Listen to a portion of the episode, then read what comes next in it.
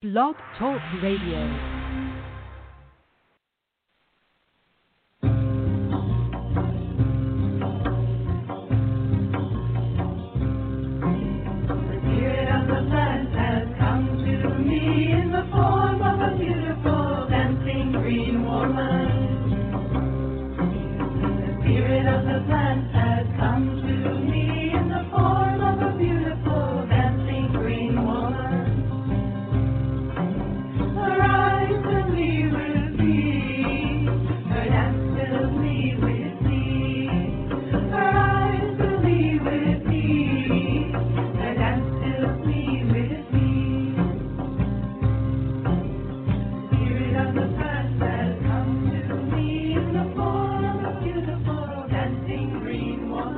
Hello and welcome. We're so glad to have you with us here this evening on Ask Herbal Health Expert Susun Weed, a two hour radio show each Tuesday night. Herbal medicine is people's medicine, simple, safe, effective.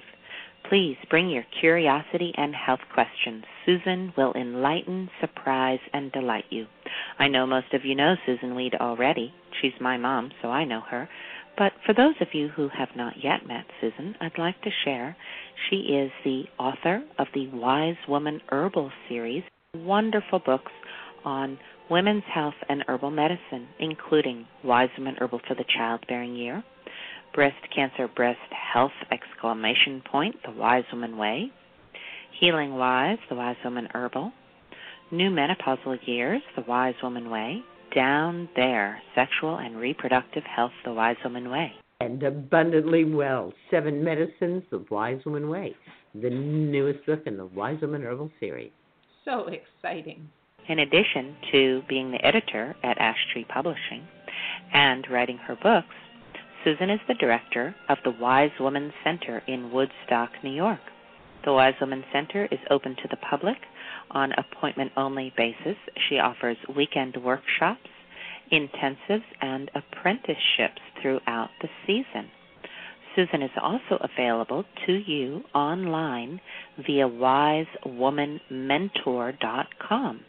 There you can go and view her weekly e-zine. You can subscribe to receive a notification via email each week, or you could join her mentorship program.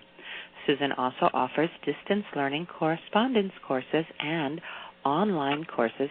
The wisewomanschool.com. Join us there for colorful, instructive, easy video courses, including Easy Herbal Medicine with Susun Weed, Happy Knees, a cancer diagnosis, adaptogens for long life, and Abundantly Well companion course wisewomanschool.com. You can also just go to her website, susunweed.com, where you will find thousands of pages online with recipes, articles, art features, and so much more. Well, for now, let's see what Susun has to share with us this evening. Thank you and welcome, Susun. Thank you, Justine, and welcome, Rebecca. Good evening, Susun. How are you? Wonderful. What I have to share today is wow, mm. wow, wow, wow, wow. The autumn colors are so great. Oh my gosh. Zoe the mm-hmm. apprentice and I went for a walk and we we could hardly walk more than five minutes before stopping and going, Oh, look, oh look at that tree, oh look at that hillside, oh my gosh, oh it's so beautiful. There are places mm-hmm. where you're like mm-hmm. walking through like golden clouds of leaves, and then places where one particular tree has blazed into this eye searing red.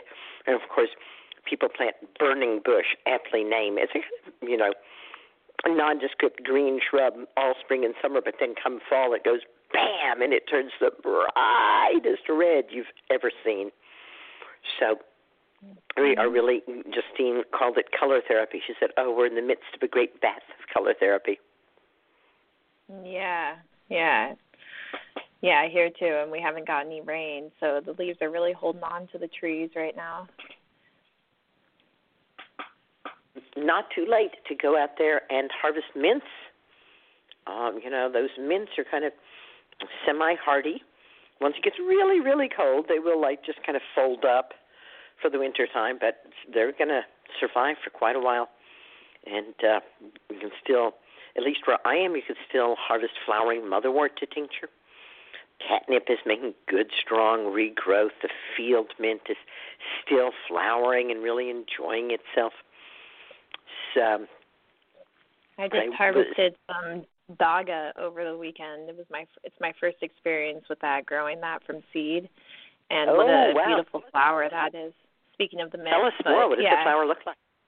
Is that a, a is that a Leonurus?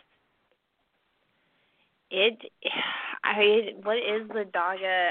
I shouldn't have even mentioned it if I don't even know that. I know that it is a mint. It's like a non-aromatic mint. Um, Right. Well, what, what does the I- look like? It is. um I should look at it while I'm talking about it, but it is like a a lobed flower, like the one you know, like mint flowers are, and uh-huh. um, it has, it has several um flowers on one um on let's see where is it at i have it drying i'm going to dry it and uh So the mints tend to flower at the top, like spearmint and Yes, right. Or flower in necklaces around the stalk, like Mhm. peppermint and motherwort. yeah this has like a several uh like it's a, they're very clumped together like all of the the flowering top is So are the flowers mostly bright. at the top, or are they in little necklaces along the stem? they're mostly all at the top hmm and okay. um and each And what flower color are is they? like they're bright orange and there's like these fuzzy bright orange like they're just so vibrant and bold i mean such a unique flower you know hmm. Wow. mhm So yeah really beautiful and i guess they're i mean you, i've heard you talk about dagga before haven't i that it's a it's a psychoactive mint it is when you considered smoke it? psychoactive, usually dried and smoked. mhm one of one of I think three mints that have some psychoactive properties. Four if you count coleus. mhm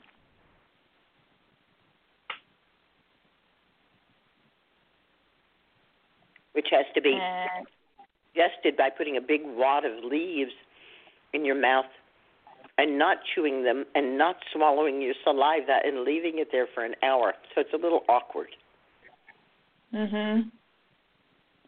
Yeah, I'm interested. And then is salvia that is a mint as well, right? And that's the other one. Salvia one. divinorum. Salvia is sage, right? Salvia officinalis is garden sage. Mhm. In New Zealand, I visited a sage garden, and they had over 500 different varieties of salvia. Yeah. Wow. um, the salvia Because divinorum. They hybridize and grow very readily. You know, the there are salvias that are grown just for their flowers, and they have big, tall spikes of flowers. I always get uh, one or two for my outdoor garden because they really attract hummingbirds because they have those deep-throated flowers. Usually get the red Oh, ones, of course. right. I like Red better. Yeah, I have some salvia um at my other garden that's like these tall I, I think they're called like meadow salvia or something. The hummingbirds love those and they flower for so long. Right? And, uh, yeah. like I was just over there this morning and the the hummingbirds were still were still all over them. So, beautiful. Yeah. And they're really low maintenance too. All you have to do is plant them and they take care of themselves. Pretty much, yes. Sages are like that. Too. It all, you know, many of the Mediterranean mints are really tolerant of drought and poor soil and too much sun. And Mhm. in fact, about the only thing that can really harm them is overwatering them. Yeah, yeah. I was my question. I do have a question for you about the Dagga because I know I do not have any uh experience with the Salvia divinorum, but I have heard of people's experiences being quite intense with it. But do you think that uh the the dagga have you smoked it like is it comparable to like that intensity or i kind of have a feeling that it's not as intense but i mean being I that have, the flowers I haven't. oh yeah I haven't, and I I do think it is re- it is closely related to motherwort. mhm yeah And so I think that it's you know more on the order of uh, gentle opening to nature, not a high uh, powered ride through outer space. Okay. Okay. I like that better. right now anyway. I mean, you know, each has its own benefit, but I've the salvia, the divinorum for some reason I've just never wanted to go there after I don't know, you know. for whatever reason it hasn't attracted me. Yes, one of the nice things about smoking plants is that you have such precise control of the dose. The Right. effects are pretty Yes. immediate, and as soon as you've achieved the desired effect, you can stop. Mhm. Whereas Mhm. if you eat, or drink, or take a tincture, or make a tea of something, by the time it's taking effect, there's, it's some time since you've actually taken it, so it's easy to take too much. Mhm. Right. Right. Yeah. So there, so there's that to be said for the Salvia divinorum. Mhm. That again, like the dagga is often smoked, and so you have a much more precise control over your experience. Mhm. Insofar as one can have control over a psychedelic experience. Right, right. It's all about giving up the control. but of course really. you can create the Surrender. You create Right. the intention. mhm. So that's why these plants are part of deep medicine. Mhm. Right up there with surgery. You don't go into surgery nonchalantly because you don't have anything better to do. Right. Mhm. Yeah, I picked up a book uh at my friend's house the other day and it was um what Journeys with the Sacred Mushroom, I think is what it's called and it's uh some of Gordon Wasson's experiences with Maria Sabina and talking but it showed this one part where uh it was translated from the Mazatec shamans and how they set up the ceremony and uh it's just very similar in like the way that I think it's just the way that like medicine women always work is like setting up that sacred space of you know inviting what you want in and keeping out what you don't want in and being very intentional about intentional intentional about like the space that you're creating and what's you know um what what kind of energy and uh that you want to invite in. So it was just like this uh it was it, it, these was back in the 50s when this was written too. So it was like it, you know it's like something that spans across time. It's like this like timeless like wisdom of working with these like sacred uh, uh entheogens. Yes, acknowledge your power. Stand in your power. Acknowledge the power of the plant or mushroom that you are going to have a relationship with and create a ceremonial container. mhm Whatever that Mhm. looks like to you, whatever that sounds like or smells like, whatever color it is, what, whatever language it's in, there needs to be a container. Yeah yeah Yeah. yeah We hope in coming weeks you will tell us of your explorations with Dagga. mhm yeah Yeah. i'm looking forward to And it um, already and and along those lines, our guest tonight is Kerrie Wearing, a modern medium.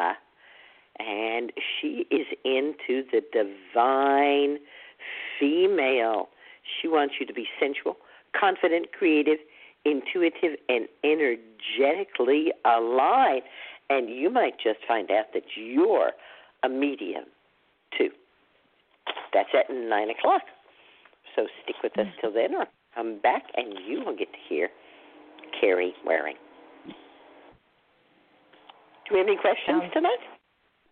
We do. We have some people with their hands raised. Make sure to press 1 to ask your question. And our first caller is coming from the 845 area code. Hello. Hi. Hi. uh, yeah. All right. Well, I'm calling in today um, to talk about something that is not often talked about: chemical sensitivities. Tell me more.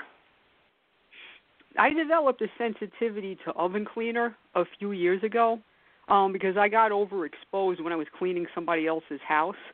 And fast forward three years later, now I live with someone who went absolutely nuts with the oven cleaner in a way that they weren't supposed to use it. Like they didn't put it in the oven. Instead, they were spraying it kind of free form, like um, you know, like Febreze all over um, the kitchen. So I cleaned it up and I cleaned up whatever would have been dried on, but a homeopathic amount of it remains, and that's what's kind of still making me sick. And um I'm not severely ill, but I'm Actually, getting um a homeopathic amount would make you not react to it at all. Because that's how homeopathy works, like cures like in homeopathy. Mhm. Well, all of the remains. But I really hear you.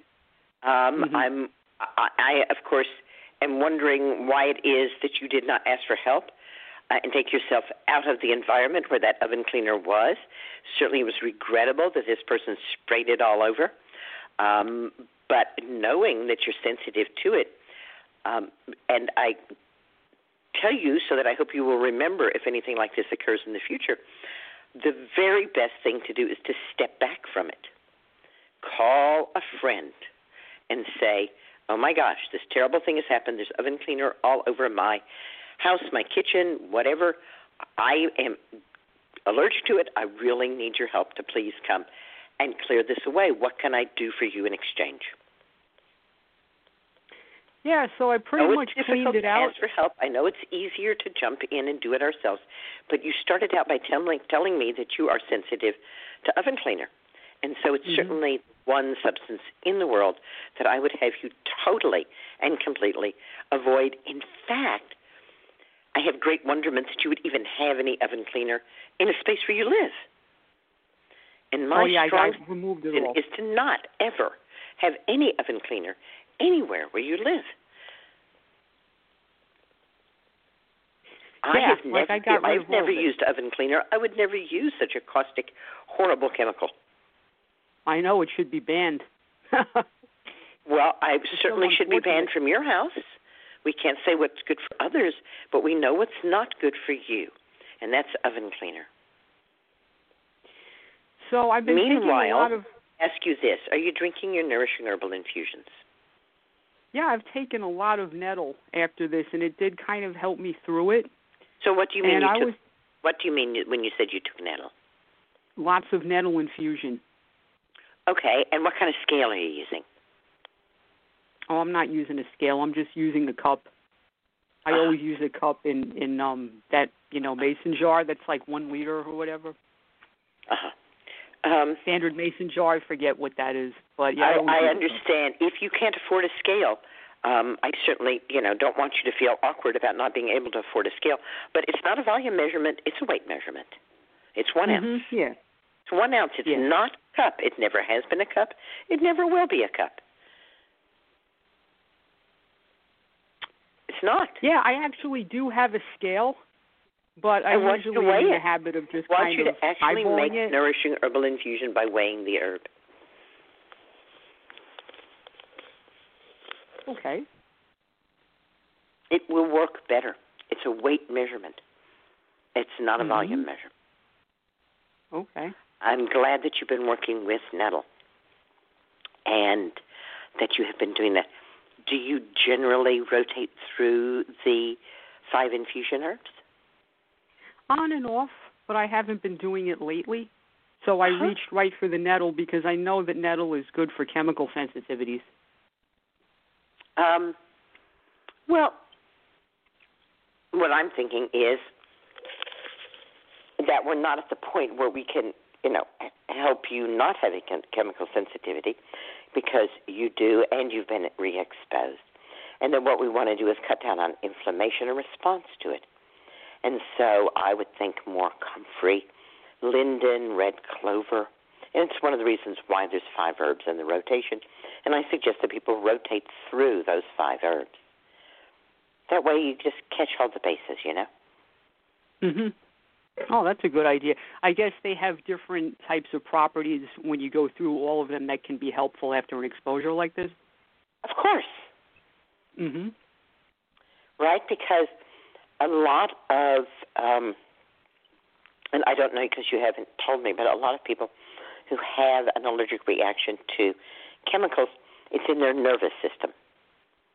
Mm. And that can encoded in the DNA. Breathing difficulties or skin difficulties, but by and large, it's the nervous system that's responding. And so the oat straw and the red clover really strengthen the nervous system, and the linden and the comfrey are very strongly anti-inflammatory. Now, the Mhm. nettle does nourish the adrenals, but it's more of a long run thing. Oh, okay. Because I did have a lot of immediate relief with that, but I hear what you're saying about rotating through all five. Wonderful. Is there a substance that you can put in your kitchen that would absorb or adsorb any of the poison that you can't physically get to to clean out? Stuff. Borax or baking powder? Baking powder, not baking No, I'm sorry, baking soda. Okay. Is that something you can leave in a dish and kind of push in the corner and let it soak up all of the poison that's What been people embedded in generally things do in the is they sprinkle the borax or the baking soda around hmm into those cracks and crevices, and then later on vacuum it up. Mhm. Yeah, I did some of that. Okay. But that's good. That how about charcoal? Does that work? Oh, it makes such a mess. yeah, I'll bet it would take, you know, eons to like wash that out. Totally. Don't go there. Mm. And okay. and again, you know, we create at least some part of our reality. I'm not claiming that we totally create our reality. You did not create a reality in which someone ran amok and sprayed oven cleaner everywhere. But you are creating a reality in which there are microscopic bits of it there that are, are annoying you. And because you've created that reality, you can uncreate it as well. Mhm. You don't have to be annoyed by that. Your body doesn't have to be annoyed by that. You can let that go. Okay. So letting it go by cleaning it or by distancing from it or by contemplating it. You've created a story that there's microscopic amounts still there. It's what we call here putting a duck in a bottle. It's a Japanese. So you don't think Japanese Zen koan, right? I don't know if you've heard it. There's a bottle and there's a duck. And the bottle has a rather, rather large neck. And there's some grain, some corn in the bottle, and the duck squeezes into the bottle and gets in there and eats the corn and eats the corn and gets fatter. And now the duck wants to get out of the bottle, but it can't get out of the bottle. Oh my God, the duck is caught in the bottle. Oh dear, what is the duck going to do? Your task is to get that duck out of that bottle without hurting the duck and without breaking the bottle, and you have exactly two seconds to do it. Tick tock. Oh, the duck is out of the bottle. How's the duck out of the bottle? Well, how did the duck get in the bottle? There's no duck. There's no bottle. You imagined the whole thing, didn't you? Uh not really. it's an allergy. There's like it's a physiological thing, but You are imagining that there's still microscopic bits of it there. um well I'm still reacting to it, so I would say this is an allergy, only they don't call it an allergy, it's a chemical sensitivity. I'm saying so that the continuation of the allergy is under your control. The initial response is not. Did this happen within the past hour? Um, past couple of weeks, actually. That's what I'm saying. That's exactly what I'm saying. You are now in the area where you have control. You didn't originally. I totally acknowledge that. Originally, it was an allergic reaction. It isn't now.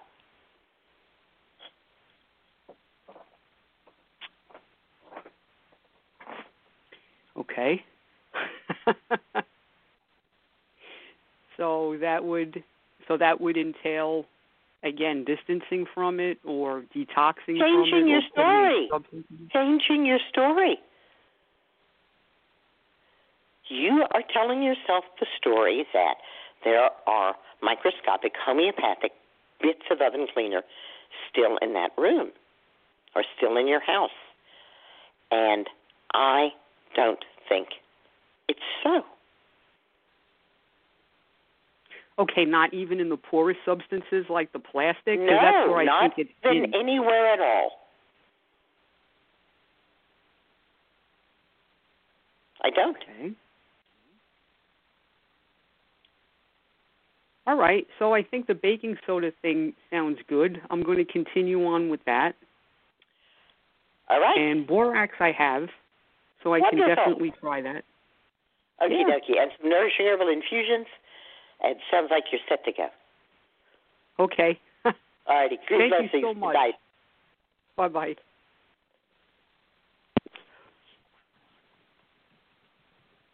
Okay, the next caller is coming from the 604 area code.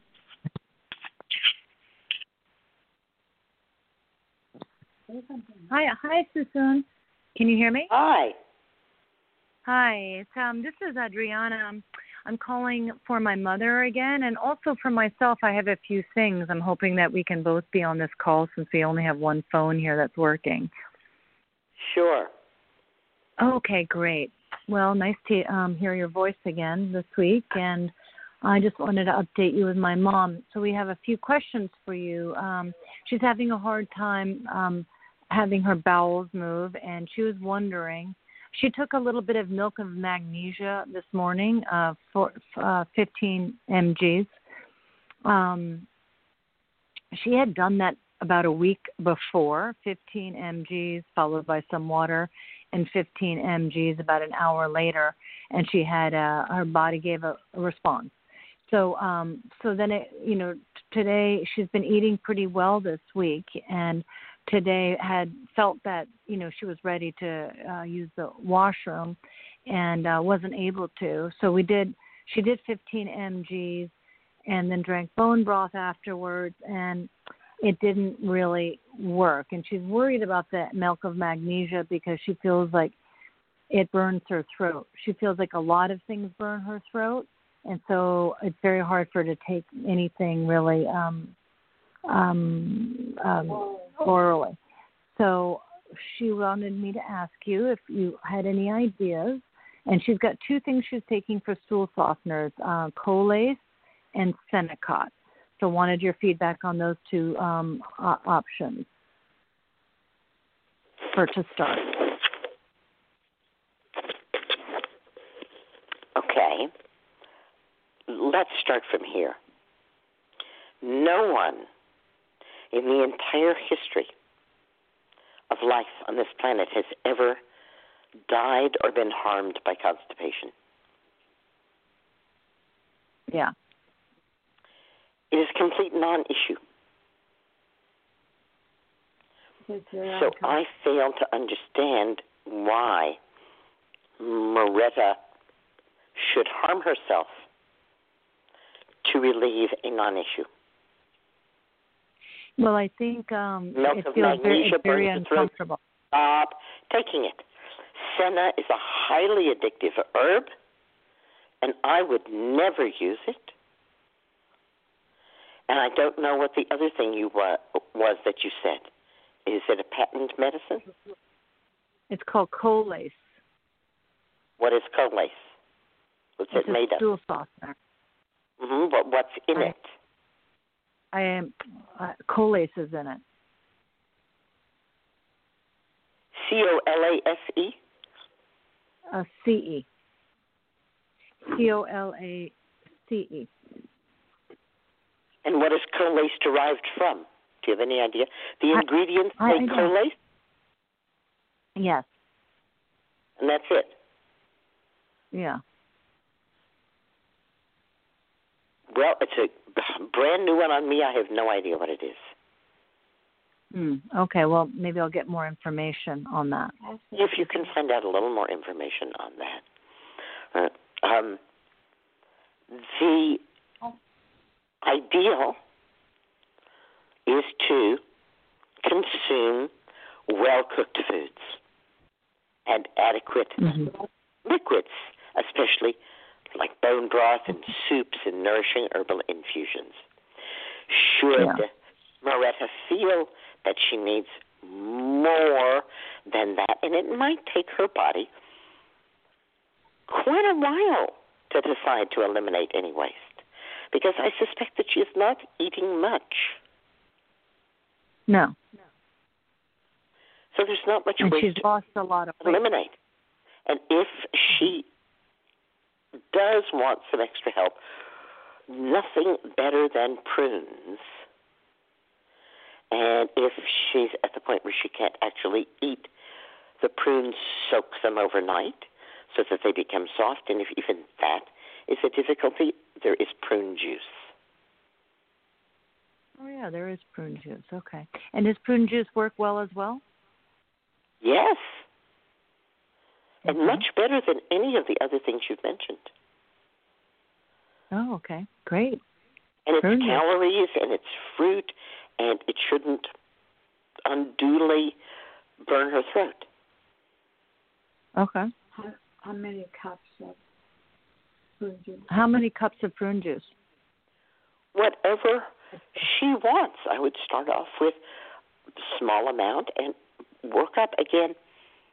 The goal is not to relieve constipation. The goal is to have her feel that she's doing something that's good for her guts. And one of the things that is probably really good for her guts right now is not to have a bowel movement.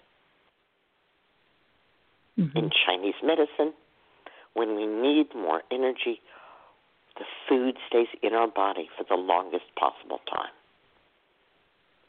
Mhm. No harm of any kind is being done.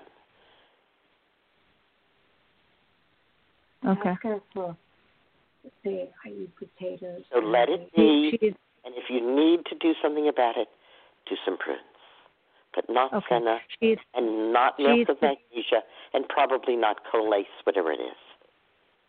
she she um she takes um Mashed potatoes. mashed potatoes and eggs um and and uh, pureed beets and very cooked carrots every day, some avocado and some yo- goat yogurt. That's basically her Wonderful. uh, Yeah, but say that that gets stuck it gets stuck and hurt. And, and it and it hurts her stomach a lot. Okay. The stomach is an organ without nerve endings. And it lies above your belly button. The Yeah, gut say it's like a- have nerve endings, and they lie behind and below your belly button. Most people, when they say their stomach, actually mean their guts. And there is nothing that you have mentioned that could, in any way, get stuck in your intestines. In fact, the entire digestive tract is covered with a layer of mucus producing cells, and those cells are replaced every 24 hours. Seeing to it that there is a consistent movement, unless there's an adhesion or a stricture or some, you know, scar tissue from previous surgery that actually blocks the intestine, which actually can kill you. But I don't think we're talking about that here. No. I think we're talking about some gas pain and a heating pad, some fennel seed tea, a gentle massage of the belly would be more caring responses than milk of magnesia. Okay, she um my Literally mom wanted me to physically impossible for anything to ever be stuck in the gut. Mhm. It's been going on for It's been going on for um eight months. 8 months. What's been going on? She hasn't had a single bowel movement in eight months. No, she has um just the um upset stomach. The burning mouth. The burning mouth and stomach. Is it actually her stomach or is it her belly? Because the stomach doesn't have any nerve ending. Okay, just, So there, you can have a burning esophagus. A burning esophagus, yeah. Okay. And So in her mouth and in her and and what Burning. she feels she calls her stomach, but you might call something else. You know, you do call something else. Stomach is she an considers- organ. Not that I'm making this up. She No, no, can no, use no, that word didn't- to refer to her intestines, but it's inaccurate and inappropriate. It's okay. Many people Yeah, do, no. but it's not like I'm suddenly making up an organ of the stomach. No, there's actual organ called the stomach, and it doesn't have any nerve endings. The upper part of it, where it touches the esophagus, acid can spill up there, and the esophagus can burn and feel really bad. Yeah. I think this is what you're describing as uh, is uh, more accurate of, of, of what she's experiencing. Yeah. doesn't help her. Yeah, and dandelion, in any form at all, is considered the absolute cure of that. And if for some reason dandelion's unavailable, and that can be anything from dandelion wine to cook dandelion greens to dandelion um, tincture, um, if for some reason uh, that's not available, another thing that is used is the juice of a finely grated potato. Oh. Wow, finally. Okay, she she wanted me to tell you that she uses dandelion a lot Good. every day. Yes.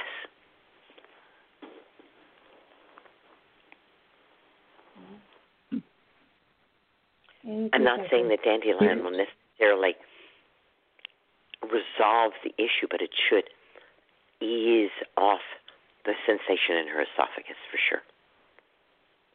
Okay. And it's also considered a laxative. Okay. So she's already doing a lot. Again, I trust our body. I trust the body's responses. If the body says, I need to not have a bowel movement, I trust that. I think it's okay. Okay. I don't find it a fault or something that needs to be remedied. Certainly, if there's pain in her belly, um, it's good to relieve that. And as I said, fennel seed tea, a heating pad, a gentle massage. These are all wonderful ways to help relieve that kind of pain. All right. That's good, right, Okay. Mom? So now I'm going to talk about not just what? the top. It's sort of like it sits right by the anus and won't, won't come out. It's very irritating and painful. Did you hear that? No. It sits by the anus, won't come out, and it's irritating and painful, And it's too big to come out. and it's too big to come out.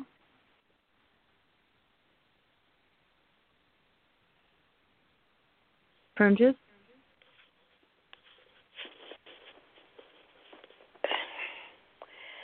I'm sorry, I'm autistic, so I actually believe what I'm told. And obviously, it can't be too big to come out because it does come out. Mm-hmm. So I was just Yeah. stunned into speechlessness because I don't know what to say when I'm told something that is just so impossible. Right. If it's too big to come out, then it can never come out. Perhaps the sensation is that it's too large. Mm-hmm.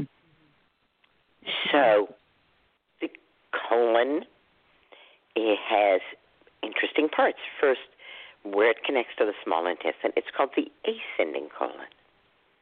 And it comes up and it makes a kind of twist turn up by the liver. And then it is the flat part of the colon, the transverse colon. It goes from one side of the body to the other. And it makes another twist turn just uh, just under the ribs there, and goes down to about the area of the hip bone or the groin. And that little twist turn there by the ribs is a place where gas can get caught. And there can be a lot of pain there from gas. And then it goes down to about the hip.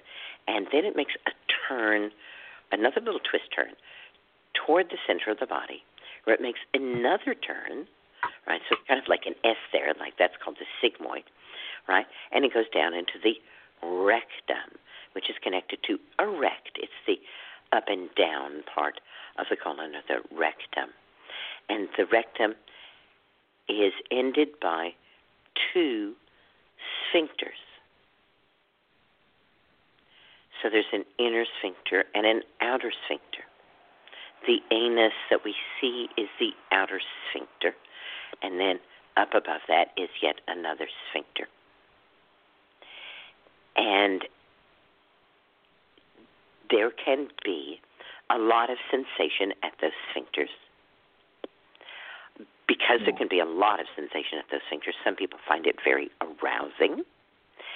And it's place where venous congestion is quite common or internal hemorrhoids. And the feeling from that is that there is a very large mass in the rectum that can't come out. And indeed, you would not want it to come out because it's a hemorrhoid.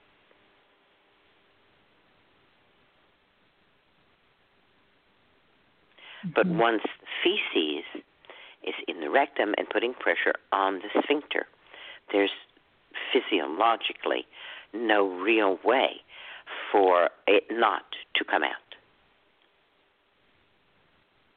Mhm. And that's what it's doing right now. sitting there. Right? Yeah, yeah, no. Right. So the sensation of feces sitting there is generally caused by an internal hemorrhoid. Mm-hmm. Yeah. Yeah. And I understand that these things are upsetting and distressing to um, Moretta, and I, I also think that um,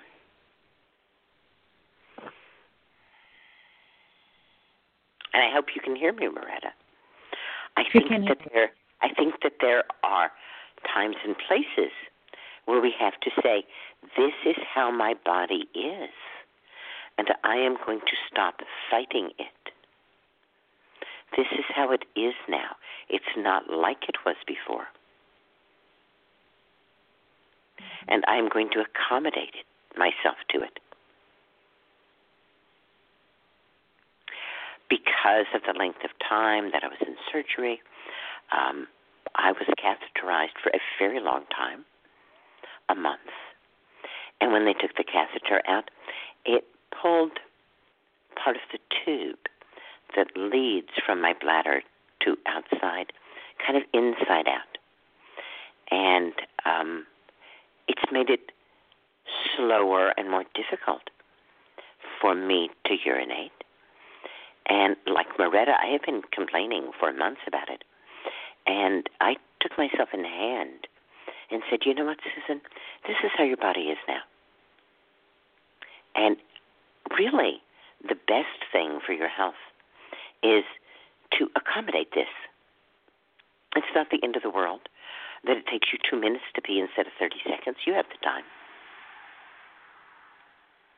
It's not the worst thing in the world that your pee comes out and goes in three different directions.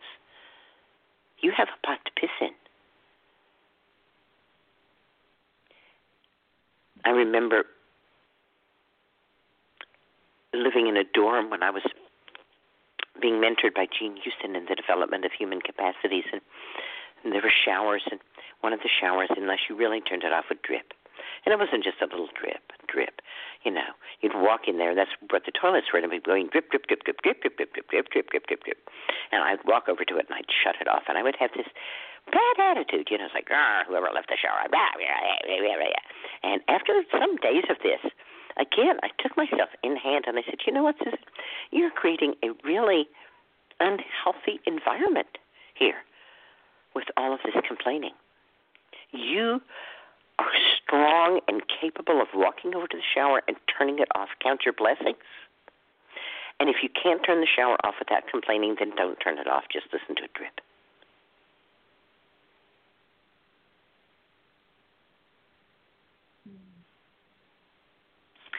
So I want you to consider that, Moretta, and I want you to consider which things you need to say, okay, this is how I am now.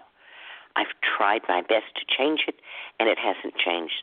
So now I'm going to learn to accommodate it and feel joyous and happy that I'm still alive. Oh my God. So nice to feel like that. Yeah. Mm. All right, and then you had some questions about yourself or something that's okay. going on with you. Yes, thank thank you very much. Um, well, um, last March when COVID started, I woke up one day with an absolute shooting pain in my foot. Um, it was so bad that I actually had to go to the emergency room at the hospital in an ambulance. I have a pretty high threshold for pain, but it was kind of crazy. So I went to the hospital and I thought, God knows what what it was, but it was really nothing. The X-ray showed nothing. And I went um, to an orthopedic person, and they said I had a bone bruise. And um, but for four months, I couldn't put like any weight on my foot.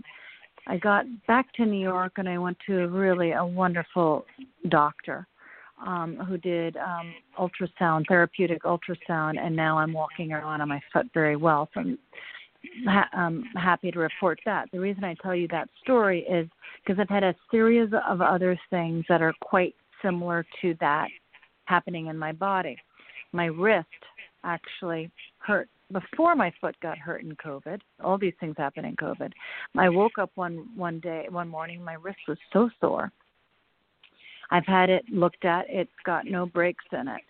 Um, and it started to get better. My foot was so much worse that I sort of forgot about my wrist. And just the other day, my wrist in the middle of the night was shooting pains in every direction as if it had just been smashed by a, um, a hammer. And um, it got better and you know i'm not in that kind of a shooting pain now but my hand i can't even uh you know do anything with my left hand. And i went to see a doctor um who could see that i was bone on bone in this little bone on the outside of my wrist and she felt she feels like she could take that out and help um get rid of that pain. But she also has the suspicion that i've got some inflammatory situation going on in my body. And um and um, she said she wants to rule out uh, gout and uh, rheumatoid arthritis. She didn't say I had those things, but these are the things that were swirling around in her brain when she saw this kind of response in my body. So, um, I want to take a small bone out. Uh, yeah, that's uh, but but the but the I already told her. So um so anyway, um Is my, there any my, stinging my finger, nettle growing by you? Are you near to any stinging nettle? My mother has lots of bags of nettles. No. Growing. Huh. I don't know any if there's stinging nettle nettles. near you.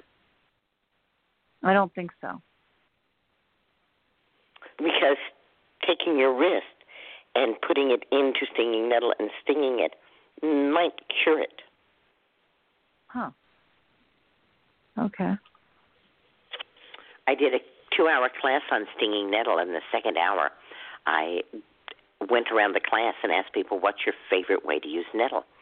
Every single person of the 60 people in that class had a favorite way of using nettle, but about a third of them, their favorite way of using it was urtication, which is stinging a swollen or inflamed, painful joint with stinging nettle, which causes wow. a very strong chemical reaction in the body, eliminating the pain, and often mm, seeing to it that it never comes back. Hmm. Wow.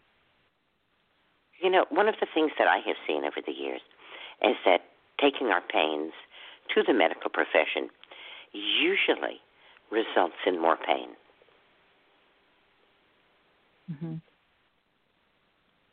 Certainly, thinking that surgery would cure pain um, requires a leap of faith because surgery is painful and it takes months, if not years, to get over the pain from the surgery. And one of the reasons that many people are addicted to pain killing drugs is because they were given them to relieve the pain of surgery. I'm not saying that well, surgery the, um, the, the, is never called the for, term, but I'm saying that surgery to relieve pain is somewhat of an oxymoron because surgery will always cause pain. And every surgeon that I've ever talked to says, well, you know, we do our best not to cut too many nerves, but they're in different places in people, so we can't make any guarantees. Mm-hmm. Yeah.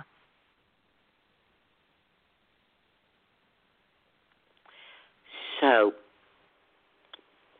it, it's one of the things that I talk about in Abundantly Well is that rather than um, following the medical profession's um, advice to go directly from diagnosis to drugs or surgery, um, that there are other medicines that we can apply ourselves to.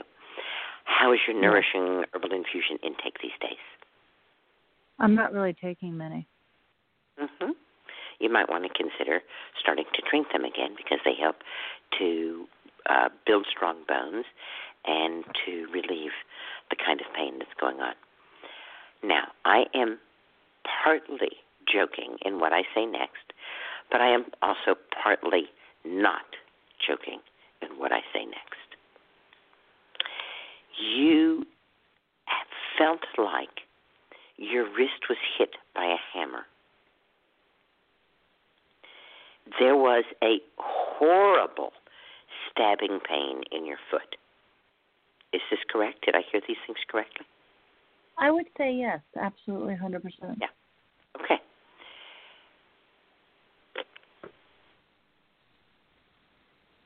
All of us, on some level, said, I wonder if someone has made a puppet of this woman and is hitting it with a hammer or stabbing mm-hmm. it with a pin. I suspect you may have thought the same thing.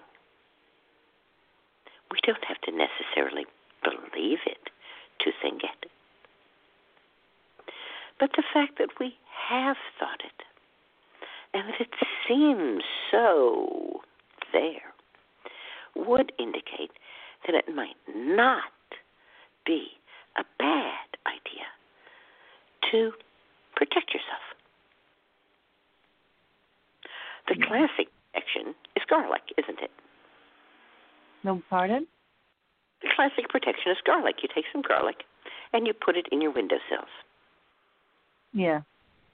And as you do so, you say, Any harm that comes to me, go back to its owner.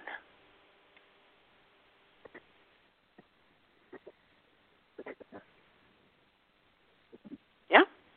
Very simple, right? Yeah, like, yeah. You're not causing anyone harm, but you are suggesting that if anyone is offering you any harm, that it, that harm turn around and go back to its owner. I like that.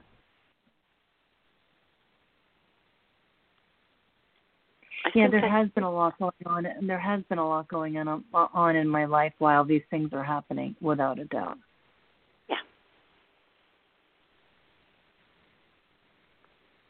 So you have been very strong and Understood. No. All right, I'm going to offer you green blessings and go on to the next caller. Thank you very much. Good night. Good night. All right. The next caller is coming from the 631 area code. Are you there in the 631? We will come back to that caller. The next caller is coming from the 412 area code. Hello. Hello.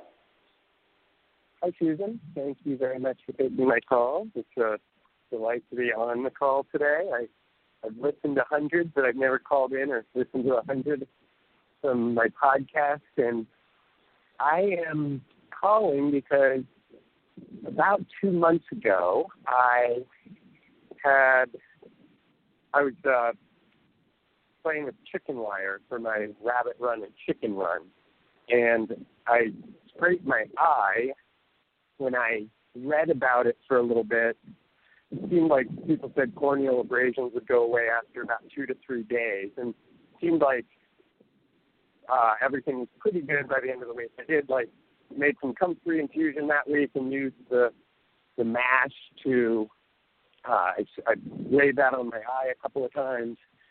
So I, I kind of tried to poultice it a few times with just comfrey, and I was doing most of the infusions that week and and trying to do extra comfrey. Um, and I and I felt I felt pretty good for the last two to three months, and then just this last week, um, felt like I had like it like suddenly got very blurry over this weekend, like concentrated in one spot. And so, um, so then I've been reading a little bit more, and and like up until this point, I mostly believed that corneal abrasion would self heal, and then now I'm considering whether a doctor's visit is appropriate, just like the idea that a scar could form if if it's not healing. And um, so I've, I've again done like so a night or two ago. I did another comfrey poultice, and in the morning I had a little black thing come out. So I, I am wondering if I'm getting more dust and grit because I've been going to the beach a lot. So I, I'm I'm wondering if maybe I'm letting too much grit in the eye and would love to hear any perspective you have on it. Thank you.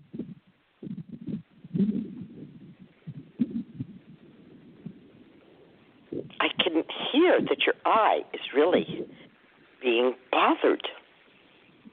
And it seemed to start with a poke in the eye from chicken wire.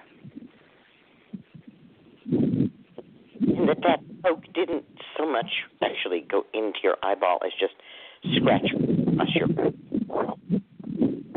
the typical sensation of a corneal scratch is every time you blink your eye there's pain. And if you don't blink your eye there's no pain. I, I have not neither I don't really remember even much pain that day, more sort of a a little a little bit of blurriness that first day and and it happened a little bit in the over uh, in, in the intervening two months, but um, maybe most likely in the morning, and then it would be it would generally settle. So um, it's it's interesting to hear. I didn't know that corneal abrasion would uh, often have a little bit of pain associated with with it, which I have not felt. Mhm. Mm-hmm. And much more so when the eyelid moves, because then it's moving over the cornea. Whereas when the eyelid's not moving, it's not moving cornea. Um, so I wonder if it was a corneal scratch or abrasion at all. Initially, it might have been, um, but it's not exactly like that. Um, blurriness generally occurs because the eyeball itself is not spherical. And thus, the focal point of the light when it reaches fovea at the back of the eye is too far or too near, giving a blurry image at a distance or near up. Um, many people get, get blurry vision near up as they age, as their eyeball kind of you know flattens out with age. Blurriness, especially in the center of the visual field, and especially blurriness, which comes on rather rapidly, can mm. be macular degeneration, mm.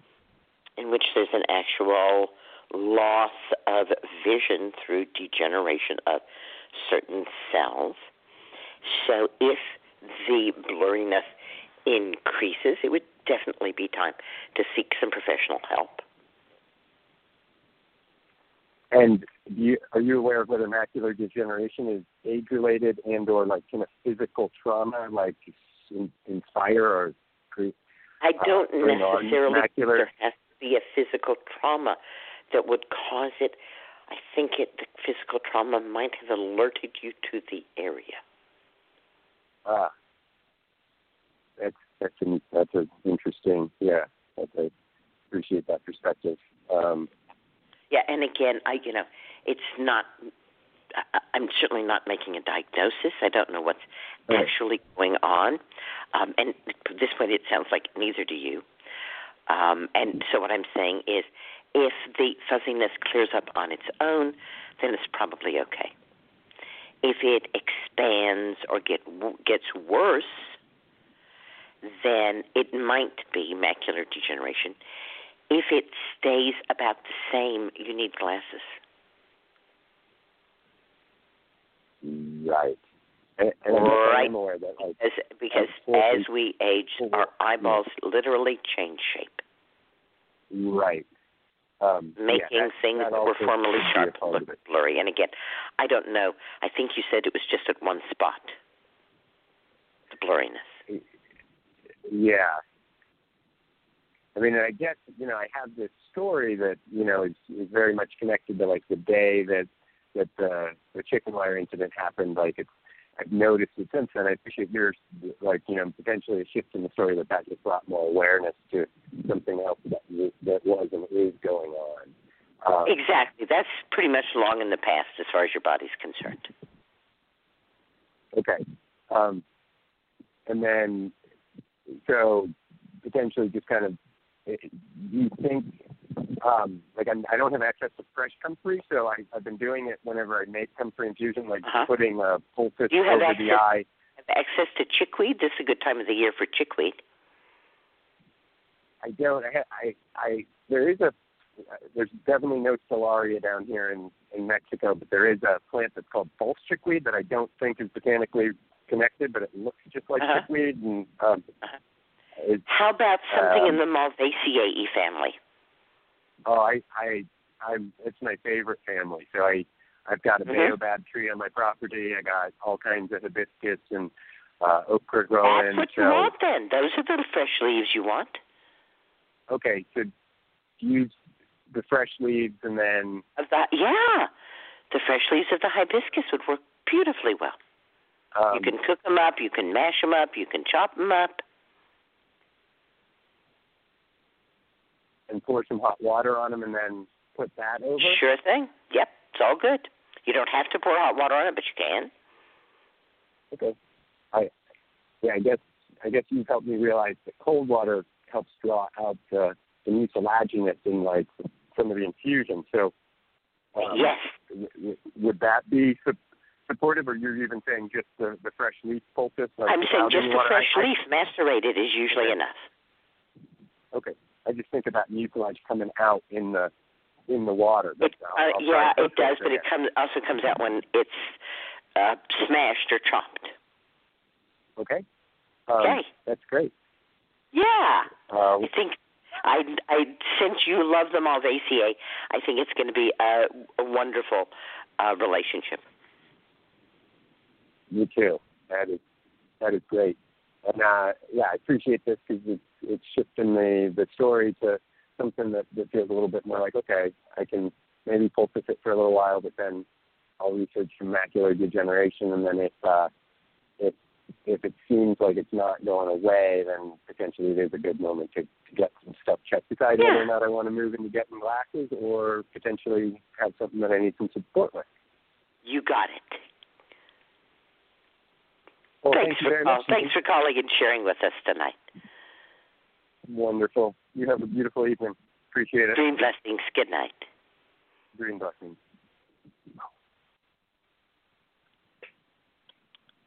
All right, we're going to go back to the caller in the 631 area code.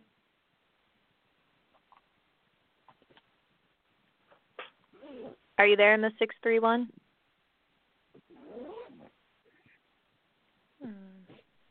Well, the next caller is coming from the 516 area code. Hey, Susun, it's Kimberly again.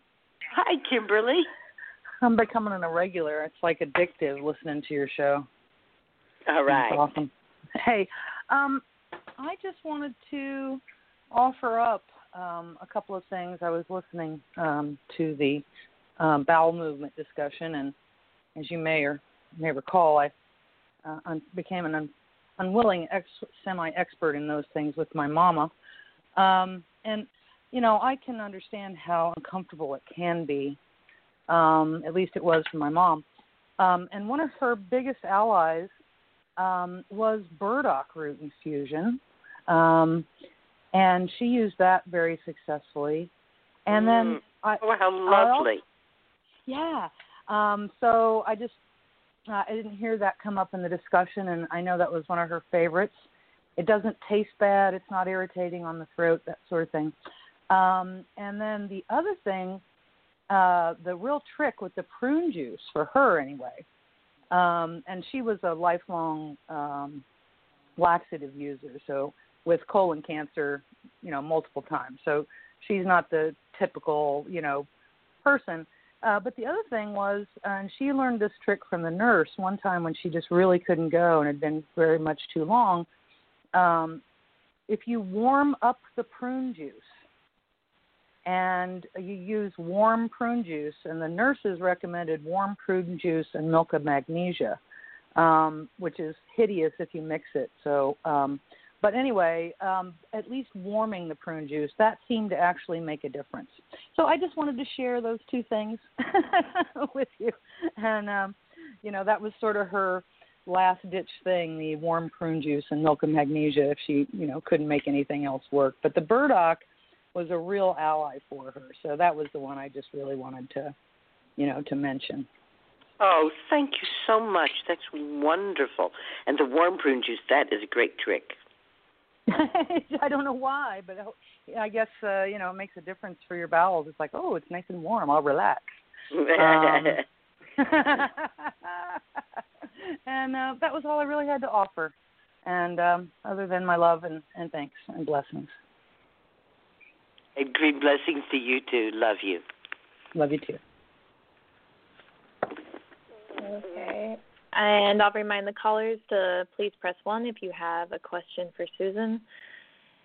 And we'll try the 631 area code again and see if anybody else queues up. Are you there in the 631? All right, I think we're going to give up on that one. And it looks like one person did queue up down here in the 512 area code. Yes, hello. Hello. Ah, good, good, good, good evening. Lovely to to hear you, uh, Susun. I have, um, I suppose I'm in my early 60s, but I remember around uh, uh, when I was in my 44th, I I noticed itching in my private parts.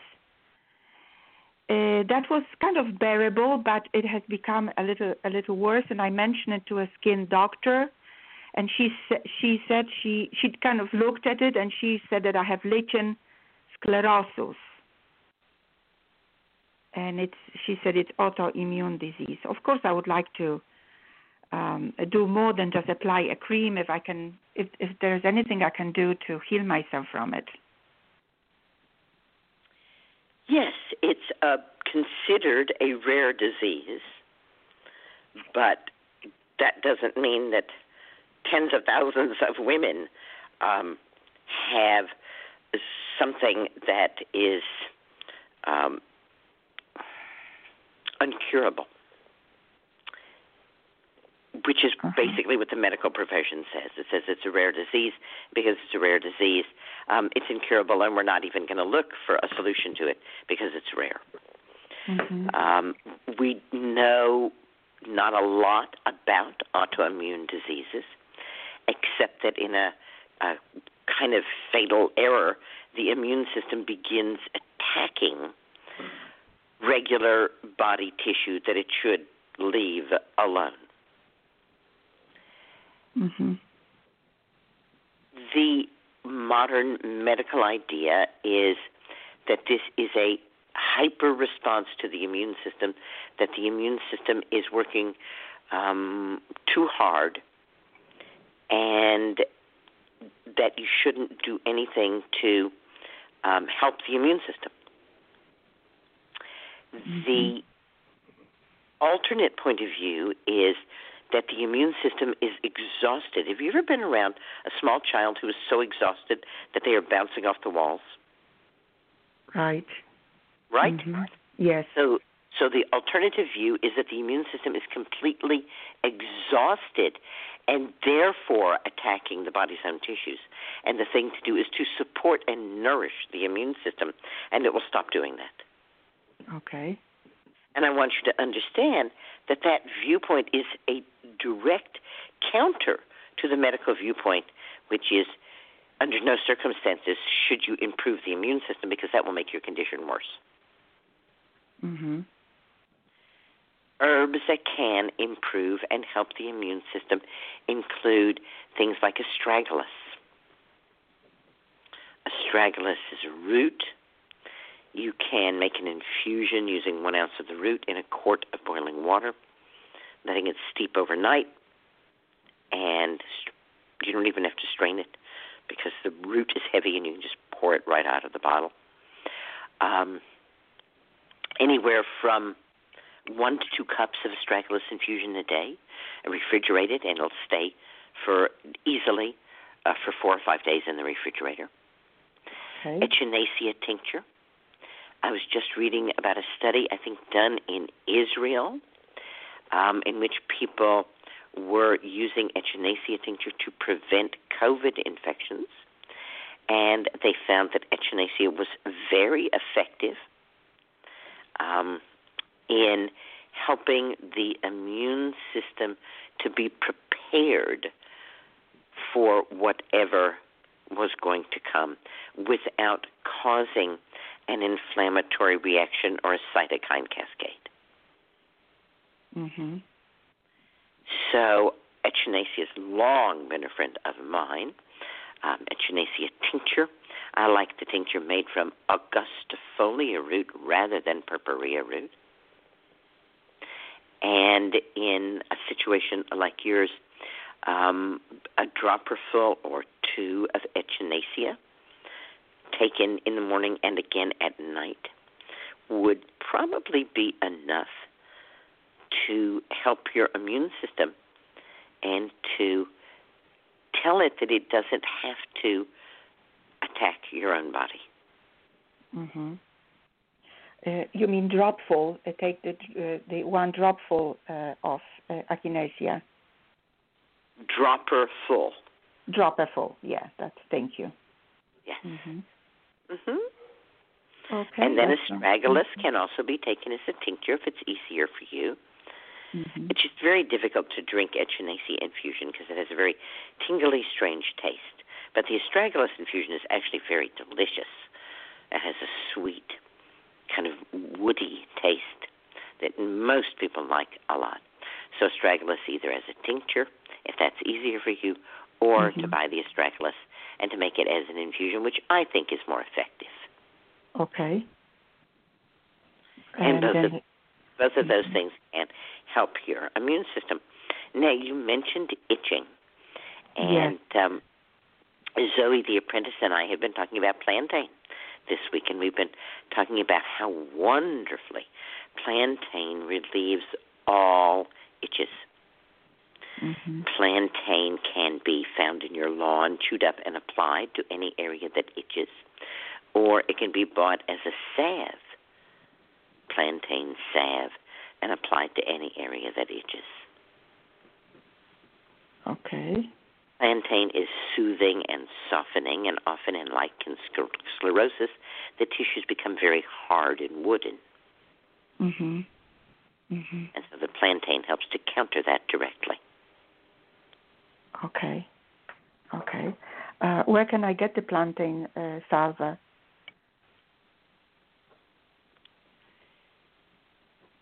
Can, can Red I buy it? Moon Herbs sells plantain salve. Awesome. Catskill Mhm. Mountain Herbals also sells plantain salve. Awesome. Wonderful. So it's, it's great to hear that uh, that I can take care of myself once I follow this regime. That I should be able to heal myself from that lichen sclerosis. That's not what I said. hmm Just yeah, I suppose no. Help my immune system. Exactly. Exactly. At this point, what you've done is to trade a set of symptoms for a diagnosis. And now, instead of having um, symptoms that belong to your body, you have a diagnosis that belongs to your mind. Mm-hmm. It's much harder to treat your mind than it is to treat your body. Yeah. So understand that uh, that once you've decided to accept that you have a particular disease, um, it can be more difficult to not have it than it is to simply modify, moderate, and work with the symptoms. Mhm. In other Okay. words, lichen sclerosis is not a life threatening condition. Am I correct? That's right. So we don't necessarily have to get rid of it in order for you to have a healthy, happy, and satisfying life. Mhm. What we want to do is to moderate the symptoms and to make it livable as it has been for many years. You said you first started noticing the itchiness close to 20 years ago. Am I right? That's right. Yes. Yeah. Mhm. Oh, wonderful. Okay, that sounds great. And I am drinking your infusions for years and years. Every single day, I I drink linden and uh, chickweed, and I have um, uh, oat straw, of course, and red clover. These are mine. Uh, uh, linden flower. These are mine. Uh, uh, herbs I circulate every every week. Oh, how I wonderful. I can't imagine life without it. I just can't imagine. I I am completely agree with you. hmm Yes, I appreciate your teaching, uh, Susun, very much. Thank you for your uh, call. I Thank let, you let somebody else uh, uh, space. Thank you so much. Good night. Green. Good night. Good, green blessing. The next caller is coming from the 352 area code. Hi, Susun. This is Carol from Nashville. How are you? Hi, Carol. I'm amazed at how many times you repeat the process for nourishing herbal infusions. Your patience is astounding. And I've been listening all day. 'cause I went on a road trip, so I've been listening. Oh, my goodness, I listened to that really good one about Lucinda Herring. Yes. Wow. I got to, she's something else. Um, I I don't I forgot my question, but it was a good one. I do have something a joke to tell you though. You want to hear it? Sure. Yes, of course you do. So I was standing with one of my girls today in line, and there were all these X's for the six foot social distancing. And she looks over and goes, "I bet this would be really confusing for pirates." And I thought I was gonna lose it. the whole X mark That is wonderful. situation. That's great. I know we just got this whole vision of like walking in there with metal detectors and. Art Linkletter had- used to have a part of his show that was called Kids Say the Darndest Things. Oh, I love it. Who knows how scripted it was, but they had, you know, tots out there saying the darndest things. I bet the pirates are awful confused, and I just thought, Marg, mighty. I bet they are. I can't find that booty. oh my goodness. Anyway, that's my laughter medicine. I completely, I don't know what my question was, so I'll call you next week if I remember it. Okay, Carol from Nashville. Next week. Next week. Good night. Good night. Good blessings. So that was the last caller, unless somebody wants to press one. Um, there was a question that I just looked at on the on some messages here, and it says, um, I was reading a post yesterday about masks causing lung cancer, uh, and I'm wondering what your opinion is on wearing masks.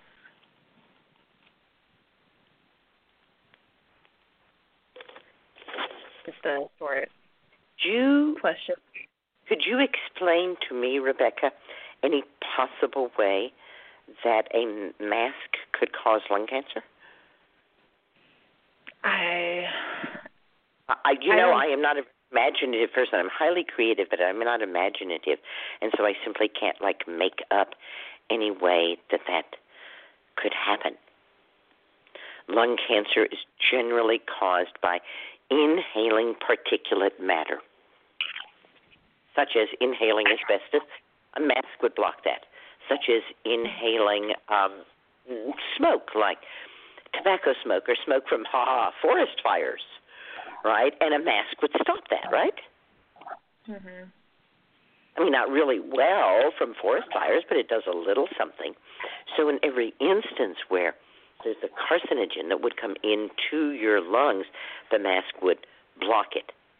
Unless what we're being asked to think is that somehow the material that the mask is made of is in and of itself carcinogenic, and therefore you're wearing a carcinogen close up to your face. But I haven't ever seen such a mask.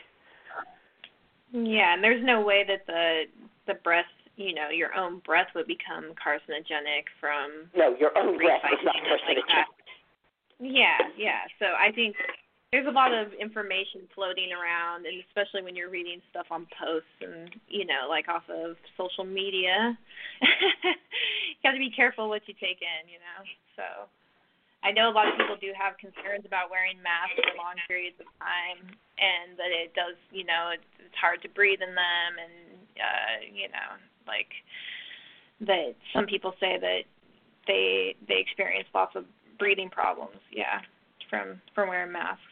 So It's certainly possible that you could feel like you were having a breathing problem. yeah, I mean, just restricting yeah, I, airflow you know, I. I, eh, claustrophobia can set in at any moment, especially when there's something up over your face like that, and you're in a situation in which you're getting uptight and your breathing is getting shallow. And rather than say, "Whoa, man, I am getting really uptight, and this whole situation is making me freak out," it's easier to say, "I can't breathe because I have a mask on." Mhm. Mhm. Yeah. Um, but in fact, the studies that have been done uh, show that that you're not like building up carbon dioxide in the mask. They're not airtight, right? Mhm. Right. We're not talking Okay. about vacuum seal around your nose and mouth here. Looks like we had three people queue up within that little conversation there. So, but I think we probably have just time for one for one person to have their Okay, question Rebecca, you get here. to be the finger there and choose the one. okay, in the five one zero area code. Hello, five one zero. You won tonight. Hello. Can Hello, you hear what's me? up? Yes, I can. I have. How are you? I I have uh, congenital heart failure, and um, I uh, my ejection fraction is like 25, and uh, I'm in and out of the hospital with edema. So that's like a big buildup of water in my system. Yeah, And it's so a real I'm fighting the, I'm- I'm fighting the edema, and I need to know what I can do to uh, this edema. There's a couple of things that might be helpful to you. First of all, hawthorn is known for directly increasing the heart's ability to pump and thus countering your congestive heart failure. It takes a while for it to work. It's not a miracle drug. It's an herb, but it's in the rose family. It's as safe as eating cherries or apples. So you can get hawthorn in any form that you want. Um, Okay. Herbalists and alchemists sell the hawthorn paste, which some people like. You can find the hawthorn berry tincture. You can buy hawthorn berries and make your own tincture. I have a YouTube showing you how to do that, and it's completely the YouTube is free. Um, you can also make um, a tea from hawthorn berries or hawthorn leaves. Regular daily use is a really good idea. And the faster thing, but start with a hawthorn right away because it takes a while, is Right. dandelion. And dandelion is, dandelion root especially, is renowned for its ability to help clear fluid from the body. If the dandelion doesn't work, and you could take it in a dropperful dose, and if that is not enough, and you should see results pretty quickly within the first day. Right, you can take take that dropperful two or three times the first day. If that doesn't seem enough, take two dropperfuls two or three times. Again, it's Okay. dandelion root. You can't hurt yourself with it. Right? You can keep increasing the dose. And if that doesn't work and you finish the bottle of dandelion root tincture, then see if cleavers, C L E A V E R S, cleavers, which works through a different pathway and more through the lymphatic system, would be your ally. Again, cleavers tincture, the fresh flowering plant, and start with a dropperful twice a day and increase as you need. Okay. What do you think about um, a golden rod? In what form? A tincture. I have nothing against it, but I don't know of it as being particularly useful for what's happening with you. Okay. Goldenrod is a member of the Asteraceae family, which includes plants like Echinacea, sunflower, and chamomile. And they're, in general, not plants known for their activity on the cardiovascular system. Okay. Okay? So Uh, basically, the, the things that I mentioned, they're in the hawthorn family, like cherries and apples, have very good reputations for helping the heart and for helping to strengthen the heart. So, in addition to hawthorn, you could also eat more applesauce. Tis the season. applesauce. Yeah, applesauce. All right? Um, But the hawthorn, I have, hawthorn is going to be your big buddy. Yeah. hawthorn and you are going to go for the long haul there, and you are going to see some pretty amazing things. Again, it takes a while. It's not a miracle drug, but within a week or two, you should start to see some real results from the hawthorn. Be consistent with it. A couple times a day. Okay? One more question. Do you have anything for gout pain? Or just to uh, flush the uric acid out? A uric acid flush or something? Well, you can't really flush the uric acid out, you know? Every chemistry set has acids and alkalis, and the body is a chemistry set. Now, most mammals run their chemistry sets with ascorbic acid. It's the primary acid for their chemistry set. And they make ascorbic acid, and they make pretty much of it.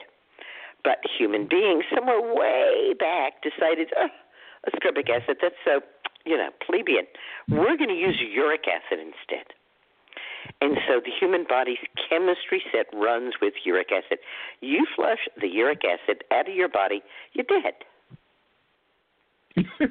oh my goodness! You can't get rid of it.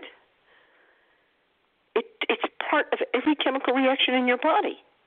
Right. But you are part of a subgroup of human beings who overdo it. And your body makes too much uric acid. Right. And meanwhile, that's why we have so little need for vitamin C. The daily requirement for good health is about 60 milligrams of vitamin C, hardly any at all. We just don't need very much of it because we're using a different acid. So the thing to do is not to flush the uric acid out, but to um, inform yourself about what foods increase uric acid and see if those foods are triggers for you. If they are, you need to leave them be. If they're not, then you can eat them. Right. Red meat, red wine, some older cheeses are the usual culprits, but they're not triggers for everybody. Well, my trigger is the diuretics that I take. I hear you. And you Like take those because of the congestive heart failure. Yes. Mhm. Mhm. And are they potassium sparing diuretics? Uh, no, I, I need to take potassium too. Mhm. Mhm. Um, is your doctor open to tinkering with your diuretics? I think he is. Yes. Yeah. You, you know, if you're going to take a drug, it's worth getting one that really fits. And they Right. are different, even if they seem to do the same thing. They do work through different channels. And uh, I think you haven't quite found the right fit yet. Not yet. No. Not quite. Thank you for calling and sharing with us. And well, please feel free to call back at any time if you're having any uh, problems with what we've talked about or you want to talk about this at greater length. But right now, I need to say goodbye and to introduce our guest tonight. And I'm very happy to introduce Kerrie Wearing, a modern medium. She's passionate about supporting women to connect to their soul, to their soul's essence, and to the divine female. Kerrie Wearing wants you to find that you embody your purpose by showing up as a being that is sensual, confident, creative, intuitive, and being energetically aligned, enabling us to expand our mediumship. With her work spanning more than 20 years, Kerrie is the author of A New Kind of Normal Unlock the Medium Within and Wisdom of the Soul How to Live Life Created with Love and Inspiration Made Simple and Right Now. Loves supporting women online with her Creative Heart Feminine Spirit Academy. Kerrie lives in Sydney, Australia, with her partner, our fur babies, loves being mom to her two adult children, and is a not so secret country music fan. Welcome to the show, Kerrie. Oh, thank you, Susun. Thank you for having me. You're welcome. Um, what do you mean you're a medium? Well, I I over the years have developed the ability to communicate with the spirit world in an evidential way, so I connect with people's loved ones, and and for me, it's also I communicate with the universe as well because I believe that everything has a, has creative energy, everything has a soul, and we can communicate with the with energy. It's just a, a new level of um, communication. So that's what I mean by being a medium. hmm So when you say that you communicate um, with souls or spirits, are those strictly the souls or spirits of people who are dead, or do you also communicate with the the people who are alive? Um, it, it's I'm able to communicate with your energy and with your that part of you, your spirit that is connected to the divine. So yes, I can do that, and I do also communicate with those that have passed on. So because for me, there's no separation. we are all spirit. Um, I see that um, your your soul essence is your spirit is there to communicate just as much as it is with the spirit world, which is all we are all part of. And you think that anyone has this capability and can nurture it in themselves? Absolutely. Like I was personally, I wasn't someone that um, grew up having any kind of recognizable psychic talent. I didn't make premonitions. I didn't see dead people in my room. I didn't. Um, what happened for me was my um, brother um, took his own life in 1995, and that led me to questioning uh, the meaning of life for me. Um, and from that time, I've have um, been able to, um, I guess, you know, expand the soul, and I think it's an inherent um, aspect of the soul. I think the soul is capable of doing it. It just really comes about through an intention and, and nurturing, whether that intention is unconscious or conscious. Um, but we're all capable of doing it. And I usually say to people the only difference between me and you is the fact that I've spent, you know, 20 odd years working at it. so it's not just like a gift that some people are given and other people don't have. It's a, a, a human capability that like any human like any human being could theoretically learn to play the violin. That's how I liken it because that's been my experience. So I certainly absolutely believe that there's nothing special that stands me out. I live an everyday life, suburban Sydney, you know, everyday mum. you know, I deal with life challenges just like anyone else, and um, I certainly think that if I can do it, then anyone is capable of doing it, essentially. Did something happen?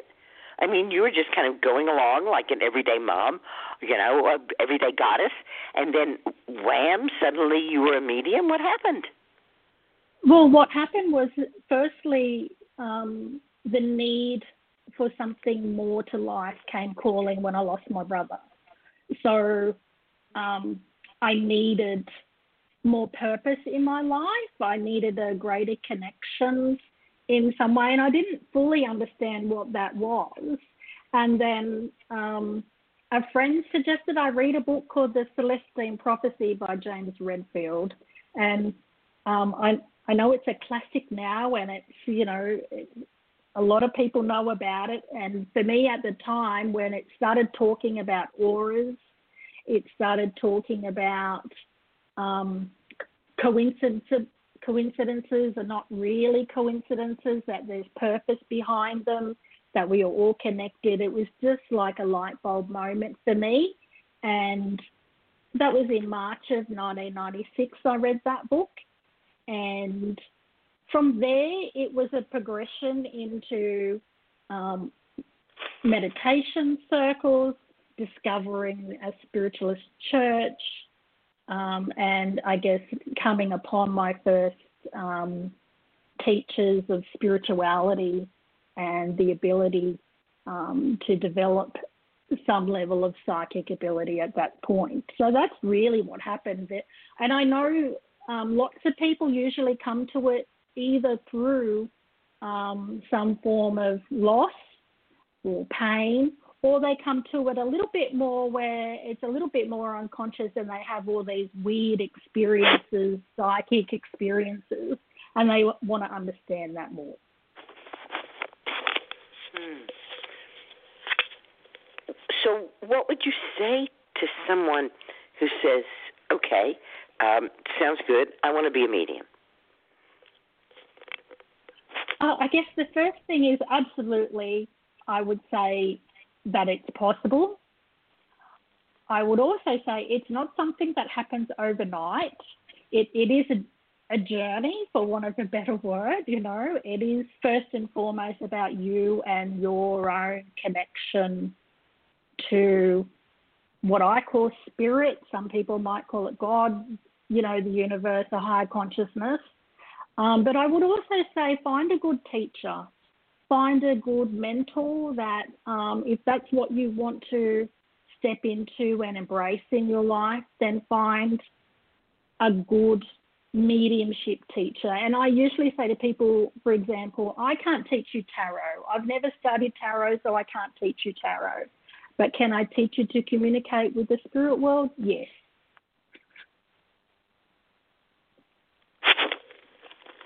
Interesting. Interesting. Yeah. Okay. It's a fascinating topic. yeah, yeah. Um, so it, it's going to take a while um, for any one of us to get to the place where you are, as you said, because you have those years of practice.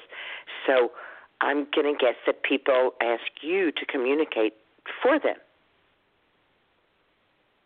Uh, yes, lots of people do that because lots of people they want they want to hear the message but don't necessarily want or the relationship to this to the universe for themselves. They yeah, they just want the yep, I just want to hear that my loved one's okay. Can you do that for me? Or I just need a message and I need some guidance or direction. Can you do that? And lots of people do that, and that is part of the work that I've done over the years.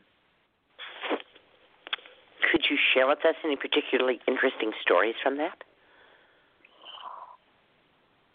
Um, there there have been uh, a, quite a few over the years, and I usually share one one story that was really in my early days. So I'm going back quite a few years, and I can remember because I do group sessions where I go into people's homes, a little bit like, you know, um, aka John Edward, and I stand up and in front of the groups will bring through their loved ones. And I was doing this to two women who um, were married to brothers, and I was bringing through their mother in law.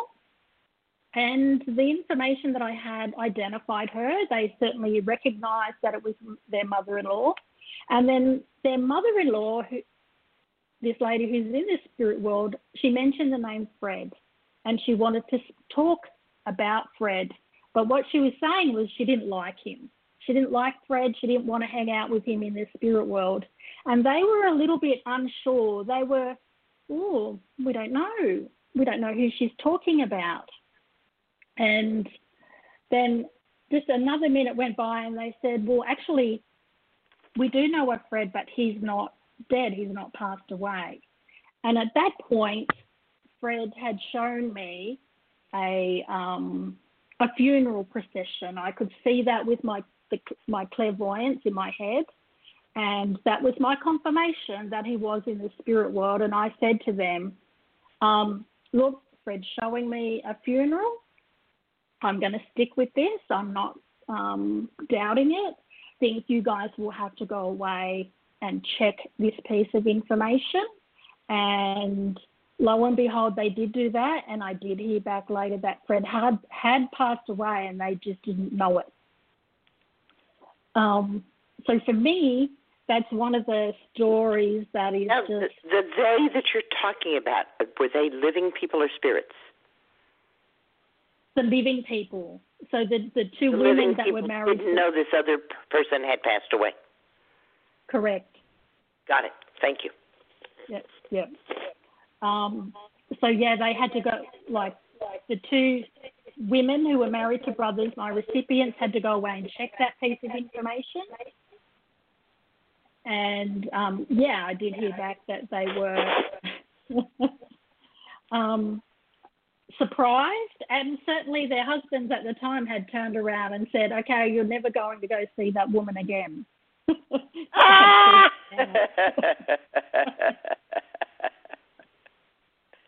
oh my goodness! So yes. one of the things that you are really passionate about is women. Yes. And um, could you tell us more about that? Well, I think that comes from naturally from I have found over the years that um, the vast majority, ninety percent of people that come to me are women, and I think that's just a little bit because there's um, I think we give ourselves more permission to connect with our emotions and we give ourselves more permission to sort of um, be, um, you know, a little bit more curious and a little bit more spiritual. And while that's changing now, because uh, I certainly see it more with my um, kids' generation, over the years it has been uh, you know, 90% women that sort of have naturally gravitated towards me. And I know even for myself, I have been, you know, I relate to women, you know, I'm a mum, I've been through divorce, I've grief, um, all those things that we as women experience, I just um, relate to. And I'm really passionate about, I know a few few years back, I discovered the power of the divine feminine, which is a real thread within our soul, and we all have it, male and female, which is responsible for our intuition. It's responsible for our sense of creativity, our sense of nurturing. It's responsible for um, our sense of connection and our want to be of service. And I found for me personally that when I connected with this within my own soul and embraced more of my femininity, and yes, it meant embracing, um, becoming more whole with my sexuality, becoming more whole with all of those aspects, I found that life just began to flow more with ease and grace it, I found myself even more connected. I found myself feeling more empowered um, and more, even more connected with the universe from a creativity perspective.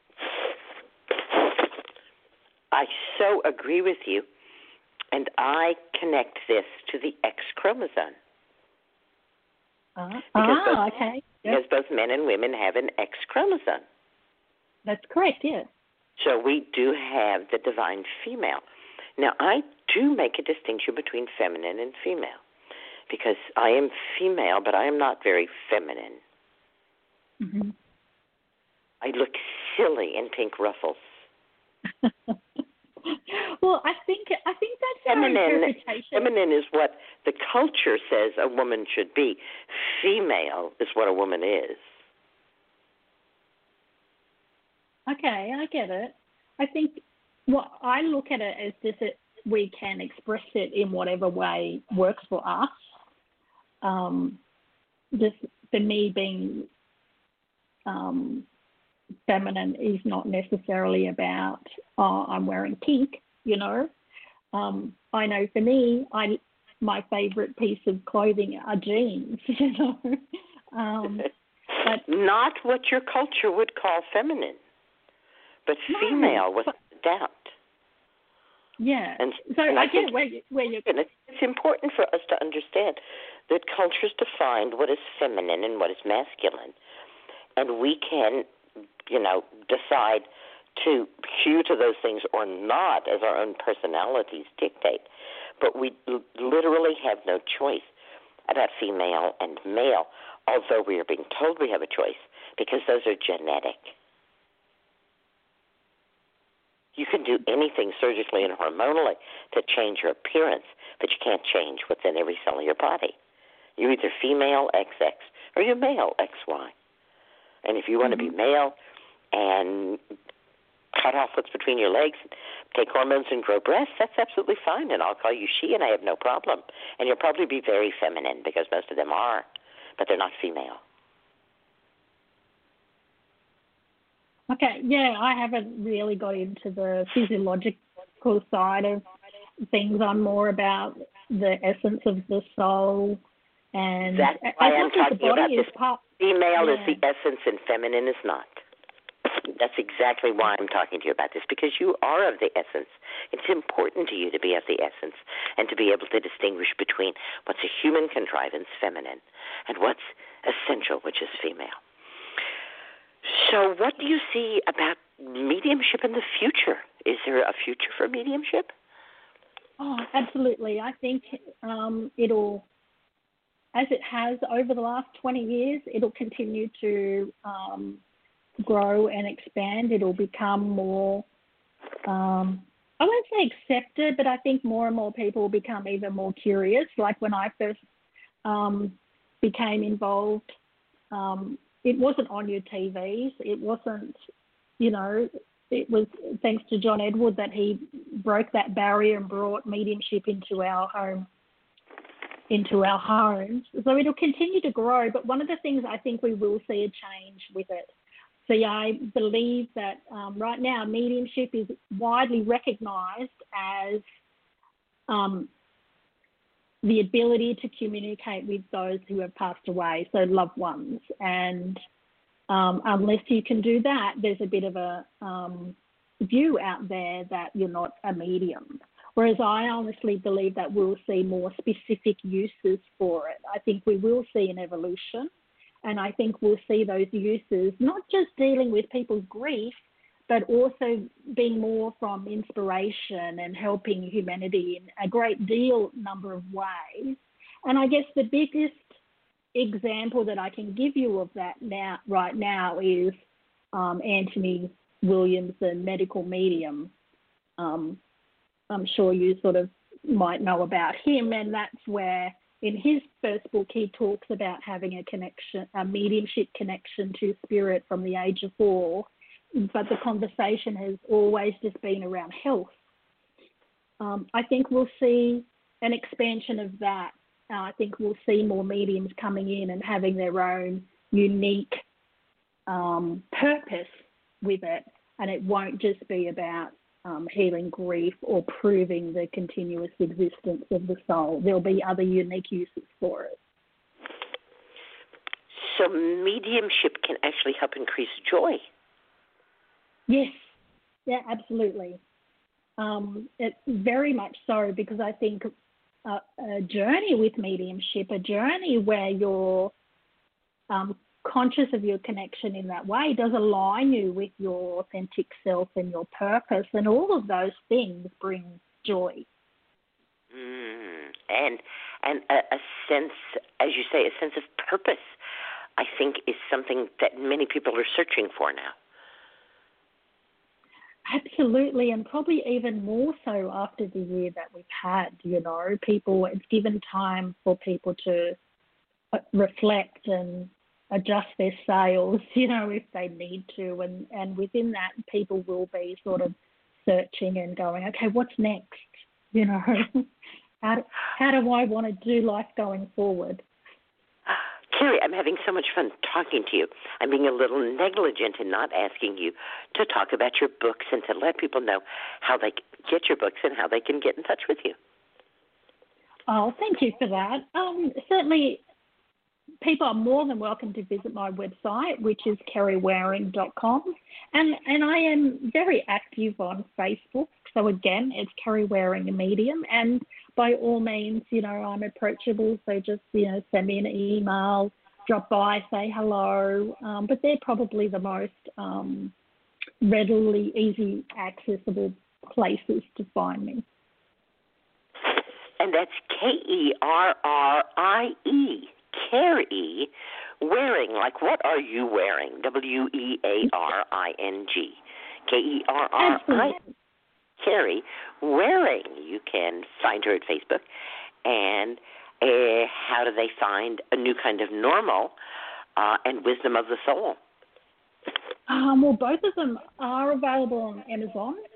I would suggest being a little cautious though, because if you notice, just make sure you're buying it directly from Amazon or from um, a link to me, because I do, especially with a new kind of normal, there are some um, listings on there that I'm going, well, how does that per- how did that person get a copy, you know? And the price is a little bit suspect. so just be careful there. But they are also avail- um, a new kind of normal, which is a mediumship teaching book, is available through Kindle. So that's a good option. And certainly they are well available on with my website as well. At kerriewearing.com. Correct. Yeah. Now you live in Australia. Does that mean if we buy it from you, um, that there's going to be a shipping problem? Uh, not a shipping problem, but there would be a shipping cost. Yes. If I were Which to ship, yeah, if I were to ship a single book from here to Australia, I think it would cost me twenty or twenty-five dollars. Um, something around twenty dollar mark, I think for sure. And and just right now there might be a little bit of a delay, which is why I mentioned that they were available on Amazon. That sounds like a good choice for people who are in North America. Um, Yes. Even though we hear that it doesn't support you as well, um, if we don't want to ante up for that fierce shipping, I think that, that Amazon is probably Sure. a better thing. Oh my goodness! Well, you know we're coming to the end of our time together, and uh, I could certainly go on talking to you for quite a long time. It's just fascinating what you have to share with us. But it's a blog talk show, and so they just slam the door on us.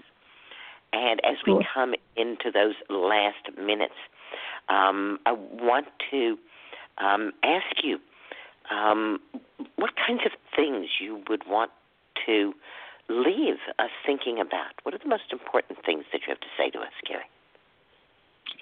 Um, I want people to really, I guess, think about if if they wanted what if they wanted if they were coming to the end of their life, what what would they want to be saying to their loved ones? You know that it is about um, it's not about how well we do our to do list that it is about connection, that it is about um, how well we love, and not just the love of others, but how well we love ourselves. Um, and the fact that there is more to our existence than just powering through our to do list. And it is the connection between us and Great Spirit, you know, universe, God, whatever you want to call it, that really can sponsor us through our lives to experience life with more joy, peace, and harmony. Hmm. Joy, peace, and harmony can be nourished by connection to the spirit that is within all of us and Yes. learning to be a medium. And I would guess even just a lesson or two, even if you don't become a professional medium, but even just learning a little bit about it is going to more deeply connect you to spirit and thereby give you the possibility of nourishing and increasing the satisfaction and joy in your life. Do I have that right? Absolutely, Susun, absolutely. And thank you so much for giving me the opportunity to come and share about this. Kerrie Wearing, a modern medium, and she's here to tell you you can do it too. So check out what she's doing. Kerrie, I talk about reweaving the healing cloak of the ancients, and there are wonderful threads in this healing cloak. And this evening, I have come to very much appreciate the thread that you are weaving into this healing cloak. Thank you very much. Rebecca Oh. and Justine, thank you for helping me to restore herbal medicine to its rightful place as people's medicine. It's not just a goal anymore, it's now the reality. Herbal medicine is people's medicine. It's the medicine that grows right outside your door. Good night, everybody, and green blessings. Good night, everyone.